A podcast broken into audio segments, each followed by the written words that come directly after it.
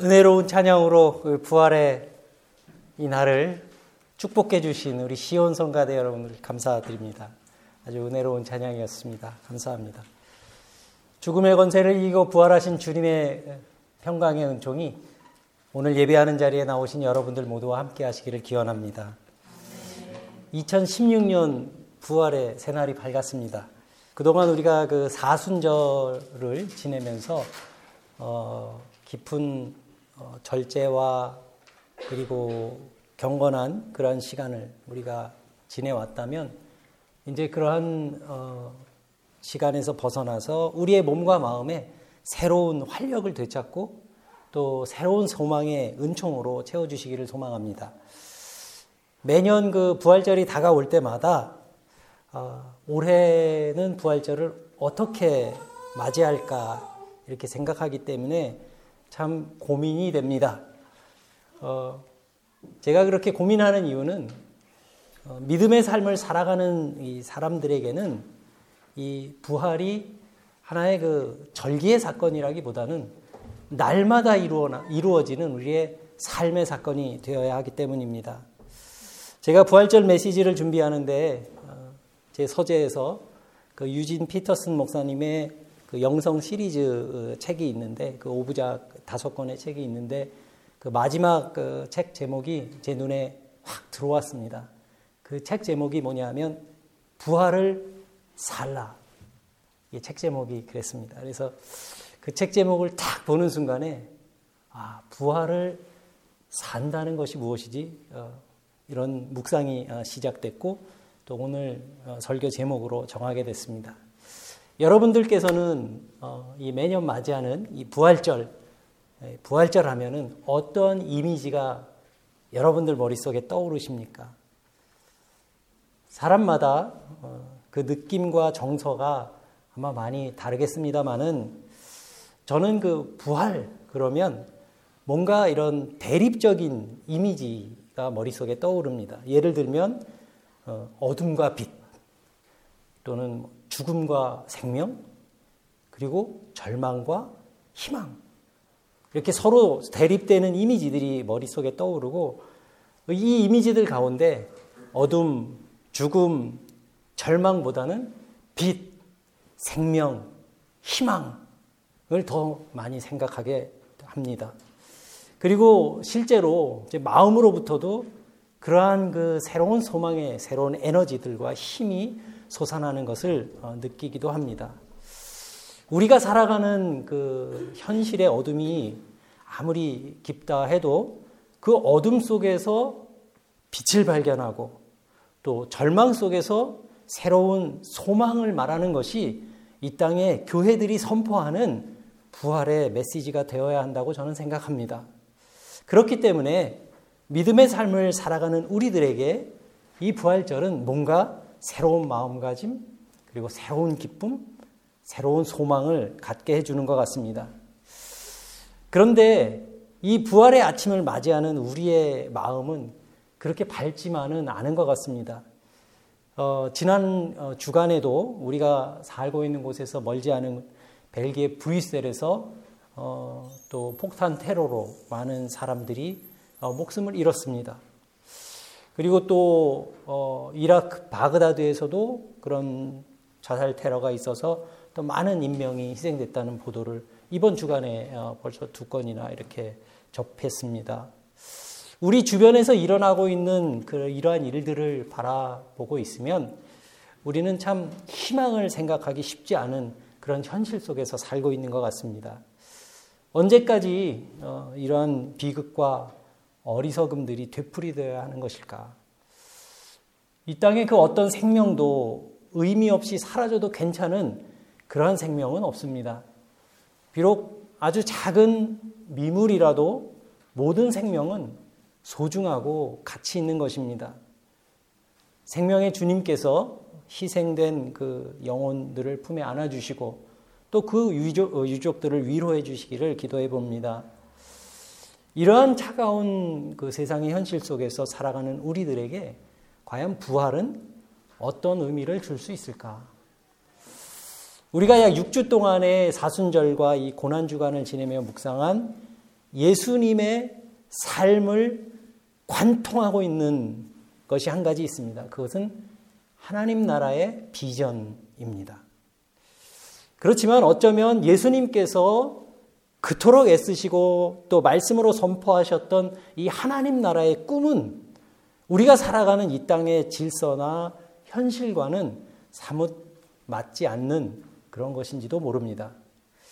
그러나 주님은 이 어둠이 지배하는 현실 속에서 하루하루를 절망과 낙심 가운데 살아가는 사람들이 그 하나님의 나라를 맛볼 수 있게 하기 위해서 당신의 생명을 내어 주셨습니다. 그리고 주님은 만나는 사람들에게 예수님께서 스스로 선물이 되어 주셨습니다. 예수님께서는 가난과 질병, 인생의 그러한 번민과 자기 비하에 빠진 사람들, 그리고 죄책감이라고 하는 그 수렁에 빠진 그 사람들의 영혼을 건져내서 든든한 반석 위에 세워주셨습니다. 그래서 사람들은 주님이 함께 계신 곳에서 서로 하나가 되는 기쁨을 맛볼 수 있었고 또 삶을 함께 기뻐하며 감사하는 일이 얼마나 흐뭇한 일인지 발견할 수 있었던 것입니다. 예수님께서는 말씀을 통해 하나님의 나라를 선포하셨지만 사실 예수님 자신과 그분의 삶 그 자체로 하나님 나라이기도 했습니다. 그것은 예수님을 맞아들인 사람이라면 누구나 하나님 나라와 구원을 맛볼 수 있었기 때문입니다. 그리고 예수님께서는 또 인생의 때를 정말 아름답고 풍부하게 살아내셨습니다. 3년이라고 하는 이 공생의 삶은 어, 시간적으로는 짧은 것일 수도 있지만 주님은 그 모든 그 삶의 순간을 영원의 빛 속에서 사셨습니다. 또 예수님은 당신을 세상에 보내신 하나님의 뜻을 이루기 위해서 자신을 온전히 바치셨습니다. 예수님께서 그러한 삶을 살아낼 수 있었던 것은 보내신 분의 뜻을 분명히 알고 계셨기 때문입니다. 요한복음 6장 39절의 말씀입니다. 나를 보내신 분의 뜻은 내게 주신 사람을 내가 한 사람도 잃어버리지 않고 마지막 날에 모두 살리는 일이다. 이렇게 말씀하셨습니다. 주님은 그 사람이 가난한 사람이든 아니면 부자든 문둥병에 걸린 사람이든 아니면 건강한 사람이든 지위가 높은 사람이든 아니면 그렇지 않은 사람이든 그 사람이 어떤 처지와 형편에 있는 사람이든지 진심으로 주님을 만나기를 원하는 사람이라면 그들을 기꺼이 만나 주셨고 또 그들을 위해 당신의 귀한 생명을 내놓으셨던 것입니다.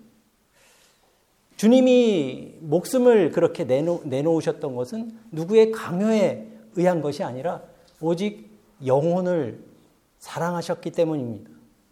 요한복음 15장 13절에서 사람이 자기 친구를 위해 자기 목숨을 내어놓는 것보다 더 큰 사랑이 없다. 이렇게 말씀하신 주님은 주님 스스로가 그 사랑의 실천자가 되셨습니다. 그렇지만 죽음, 주님께서는 그러한 죽음이 허망한 끝이 아닌 것을 또 알고 계셨습니다. 누군가를 살리기 위해서 나 자신을 드릴 때 우리는 허공에 그냥 몸을 내 던지는 것이 아니라 하나님 품에 안기게 되는 것이기 때문입니다. 이것이 신앙의 역설입니다. 이번 주간에도 브뤼셀에서 폭탄 테러가 일어났지만 이슬람 이 과격분자들이 이 자살 테러를 하는 이유는 잘못된 그 신앙의 관념 때문입니다. 그 이슬람교에서 말하는 그 신앙적인 목표는 죽은 다음에 사후에 파라다이스에 가는 것이 그들의 신앙의 목표입니다. 그들이 말하는 파라다이스는 알라가 있는 곳입니다. 그런데 이 이슬람의 가르침에서는 죽은 사람의 영혼이 파라다이스까지 그 다다르게 되는 어, 시간이 있어요. 죽은 영혼이 파라다이스를 가는데 이 시간이 얼마가 걸리냐면 3천 광년이 걸린답니다. 인간 100년도 못 사는 인생이 죽은 다음에 그 영혼이 파라다이스, 알라가 있는 파라다이스까지 가는데 3천 광년을 가야 그곳에 다다를 수가 있는 거예요.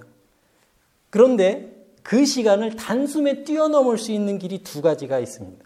이슬람의 가르침이에요. 하나는 이슬람을 위해서 순교하거나 다른 하나는 이슬람 성지를 순례하다가 죽는 겁니다. 그러면 그 죽은 사람의 영혼이 그 3천 광년의 간격을 단숨에 뛰어넘어서 파라다이스에 다다를 수 있다고 그렇게 가르칩니다. 그러니까 그들은 이 자살 테러도 어, 이슬람의 적대적인 그 기독교 세력에 맞서서 이슬람교를 지키기 위한 순교라고 생각하는 거예요. 무섭지 않습니까? 신앙적 신념이 사람을 이렇게 만들 수도 있는 겁니다. 그렇지만 예수님께서 목숨을 버리신 것은 그러한 이유 때문이 아닙니다.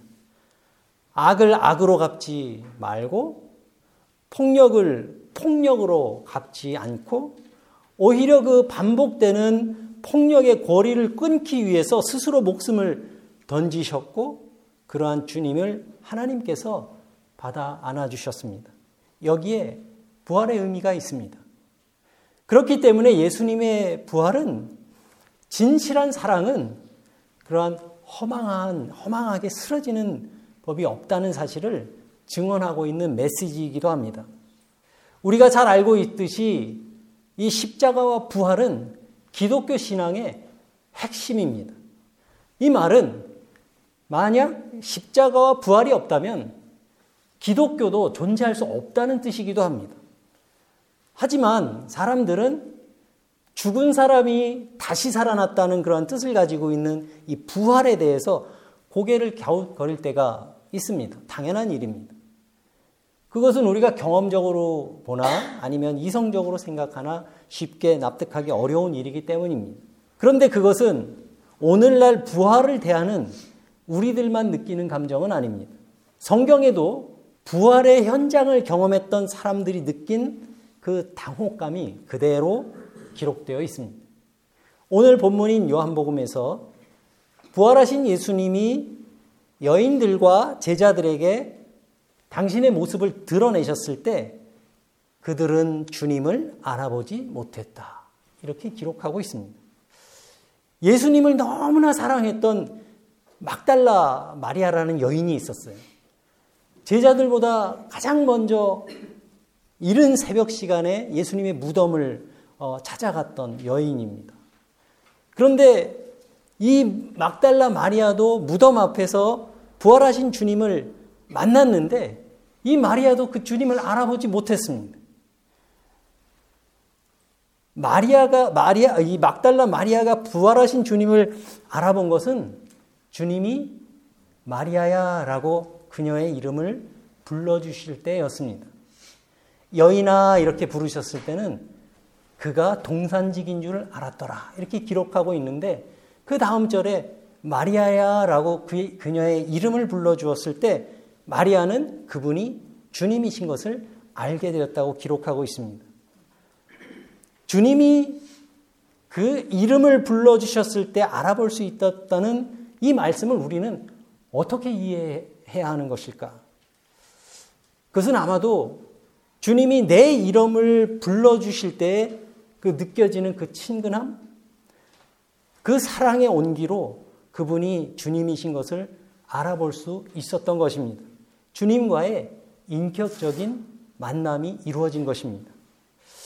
부활하신 주님이 여기에 계신 여러분들의 이름을 불러주시고 또 부활하신 주님을 알아볼 수 있는 여러분들이 되시기를 바랍니다. 또 누가복음에는 엠마오로 가는 두 제자의 이야기가 기록되어 있습니다. 예수님께서 십자가에서 처형당하신 후에 제자들이 이제 낙향을 고향으로 돌아가요. 거기에서 엠마오로 가던 두 제자가 있었는데 가는 길에 나그네를 만나서 한참을 걸으며 함께 이야기를 나눕니다. 그런데 그분이 부활하신 주님이라는 것을 알아보지 못했다고 기록되어 있습니다. 그 두 제자가 나중에 부활하신 주님을 알게 된 것은 그분과 함께 떡을 뗄 때 그들의 눈이 밝아져 그인 줄을 알아보았다. 누가는 그렇게 기록하고 있습니다. 또 유대인들을 두려워해서 골방문을 어, 걸어 잠그고 슬픔에 빠져 있던 제자들에게 부활하신 주님이 나타나셔서 평화의 인사를 건네셨을 때도 제자들은 마치 유령을 본 것처럼 놀랐다. 이렇게 누가복음 24장 37절에 기록되어 있습니다. 마태복음에서도 마찬가지입니다. 부활하신 예수님께서 지시하신 대로 갈릴리의 갈릴리의 산에 이르러 예수를 배웠고 경배하나 아직도 의심하는 사람들이 있더라. 부활의 현장을 기록한 이러한 복음서의 기사들을 보면 부활하신 주님을 만난 사람들도 그 주님을 알아보지 못했거나 의심하거나 두려워했다는 이야기들로 가득 채워져 있습니다. 이러한 복음서의 기록은 과연 무엇을 말하고 있는 것일까? 그리고 우리는 이 말씀을 과연 어떻게 이해해야 하는 것일까요? 이 모든 복음서의 기사에는 한 가지 공통점이 있습니다. 그것은 부활하신 주님은 이전에 그들이 함께 생활하고 또 함께 먹고 마시고 또 수많은 무리들과 더불어서 갈릴리 해변을 걷고 음식을 함께 나누셨던 그 익숙한 주님의 모습으로 우리 가운데 오시는 것이 아니라는 이야기입니다. 부활하신 주님이 그 사람의 마음의 문을 열어주셨을 때, 비로소 그들은 주님의 현조를 알아차릴 수 있었던 것입니다. 이 말이 무슨 말입니까? 지금도 우리에게 다가오시는 부활하신 주님은 오늘도 우리에게 낯선 이의 모습으로 다가오시는 분이라는 뜻이기도 합니다. 만약 지금 예수님께서, 부활하신 예수님께서 우리 곁에 다가오신다면 우리는 과연 그분을 알아볼 수 있을까? 이와 관련한 복음서에 아주 귀한 말씀이 있습니다. 마태복음 25장 31절 이하에 나오는 마지막 때에 관한 어, 성경의 말씀입니다. 제가 메시지 성경을 조금 인용하겠습니다. 인자가 마지막 때에 천사들과 함께 와서 영광의 보좌에 앉을 것이다. 그리고 모든 나라들, 나라를 목자가 양과 염소를 구분하듯이 구분할 것이라는 이야기죠. 그러면서 그때 왕이 오른편에 있는 사람들에게 말합니다. 내 아버지께 복받은 사람들아, 들어오너라. 이 나라에서 너희가 받을 것을 받아라. 창세 이후로 너희를 위해 준비된 것이다. 그리고 그들이 상을 받는 이유는 이렇습니다. 내가 배고플 때 너희가 내게 먹을 것을 주었고 내가 목마를 때에 너희가 내게 마실 것을 주었고 또 내가 집이 없을 때 너희가 내게 방을 내주었고 내가 떨고 있을 때 너희가 내게 옷을 주었고 내가 병들었을 때에 너희가 내게 문병을 왔고 내가 감옥에 갇혔을 때 너희가 내게 면회를 왔다. 그러자 그 양들이 이렇게 말합니다. 주님 무슨 말씀이십니까? 언제 우리가 주님이 배고프신 것을 보고 먹을 것을 드렸으며 목마르신 것을 보고 마실 것을 드렸습니까? 언제 우리가 주님이 아프시다고 또 감옥에 갇힌 것을 보고 우리가 찾아가 뵌 적이 있습니까? 그러면 왕이 이렇게 말할 것입니다. 내가 진실로 너희에게 말한다. 너희가 무시당하거나 남이 알아주지 않는 사람한테 그런 일 하나라도 한다면 너희는 그것이 바로 나에게 한 것이라. 그리고 왼편에 있는 염소들을 보고 같은 이유로 책망하십니다. 내, 그럴 때 너희들이 하지 않은 일을 책망하시는 거죠. 그리고 양들은 영원한 상급으로, 염소들은 영원한 멸망으로 나아가게 될 것이다. 이것이 마태복음 25장 31절로 46절의 말씀입니다.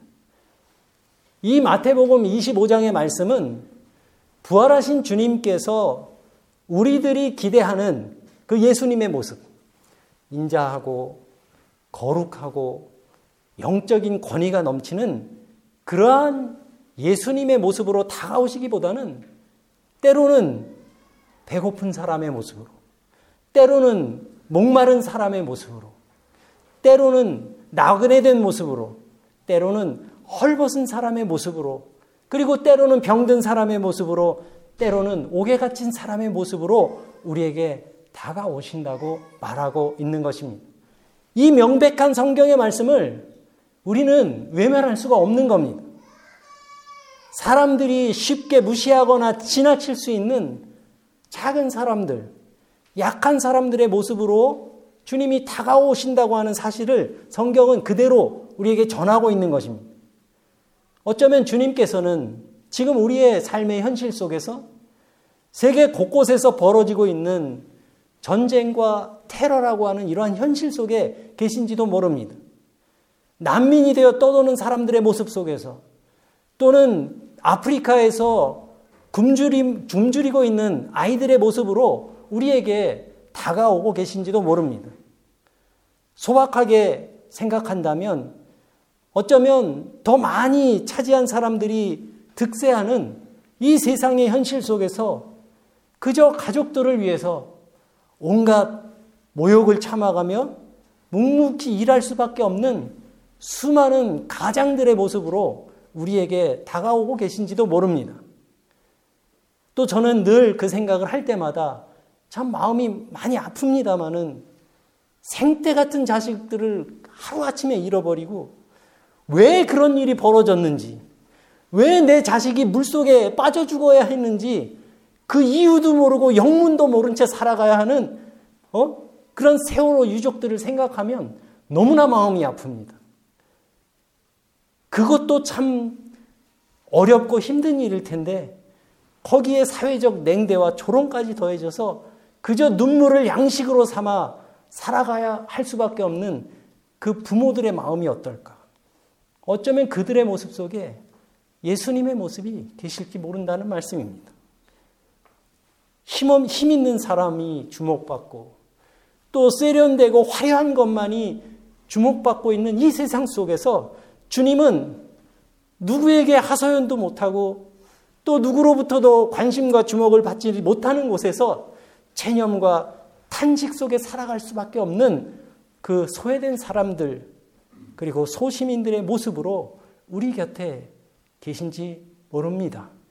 그렇기 때문에 비록 세상은 그렇게 하지 못하고 있다고 할지라도 부활의 메시지를 이 땅에 선포하는 교회의 시선은 이렇게 낮은 곳을 향해야 하는 것입니다.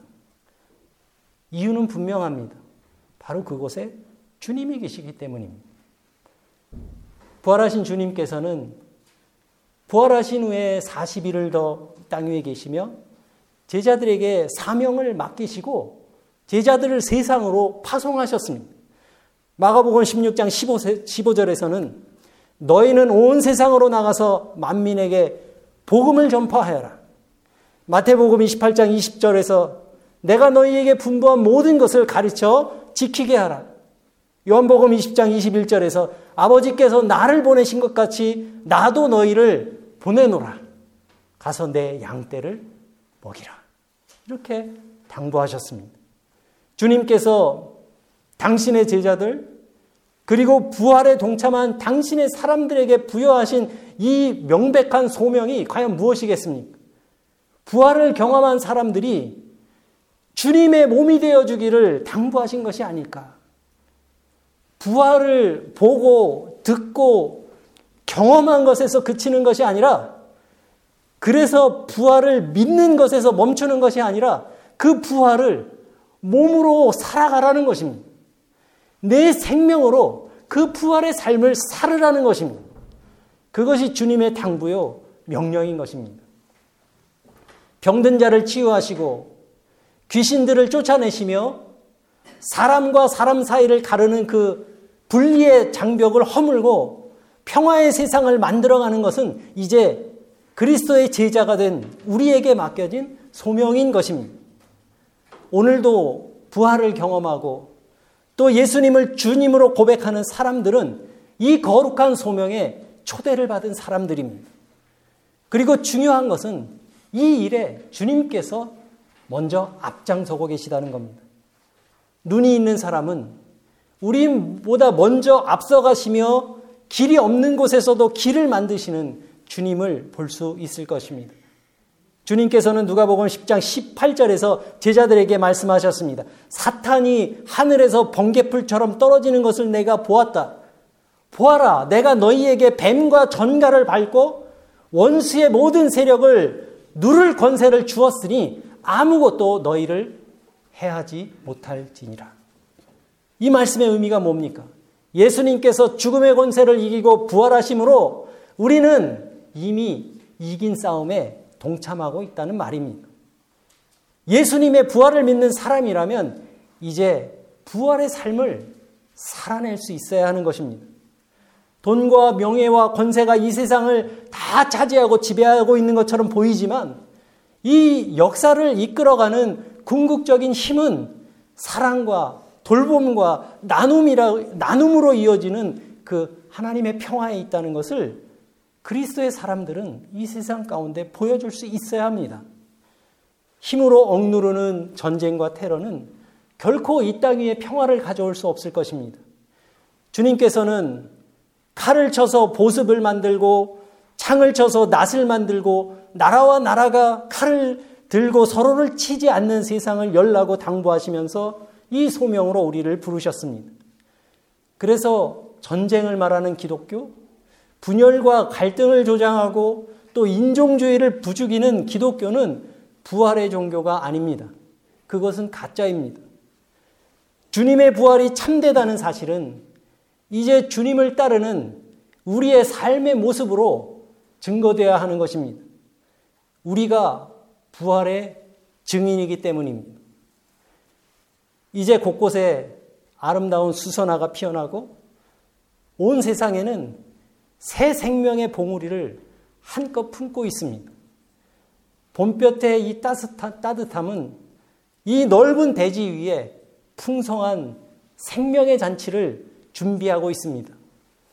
따뜻한 봄 햇살이 대지에 묻혀 있던 작은 씨앗들이 움터오르는 것을 도와주듯이 사람들의 가슴 속에 심겨진 그 하나님의 성품이라고 하는 그 씨앗을 싹 틔우는 일이 바로 교회의 사명이요.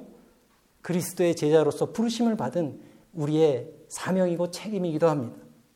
십자가와 죽음은 예수님의 삶의 마지막인 것처럼 보였습니다.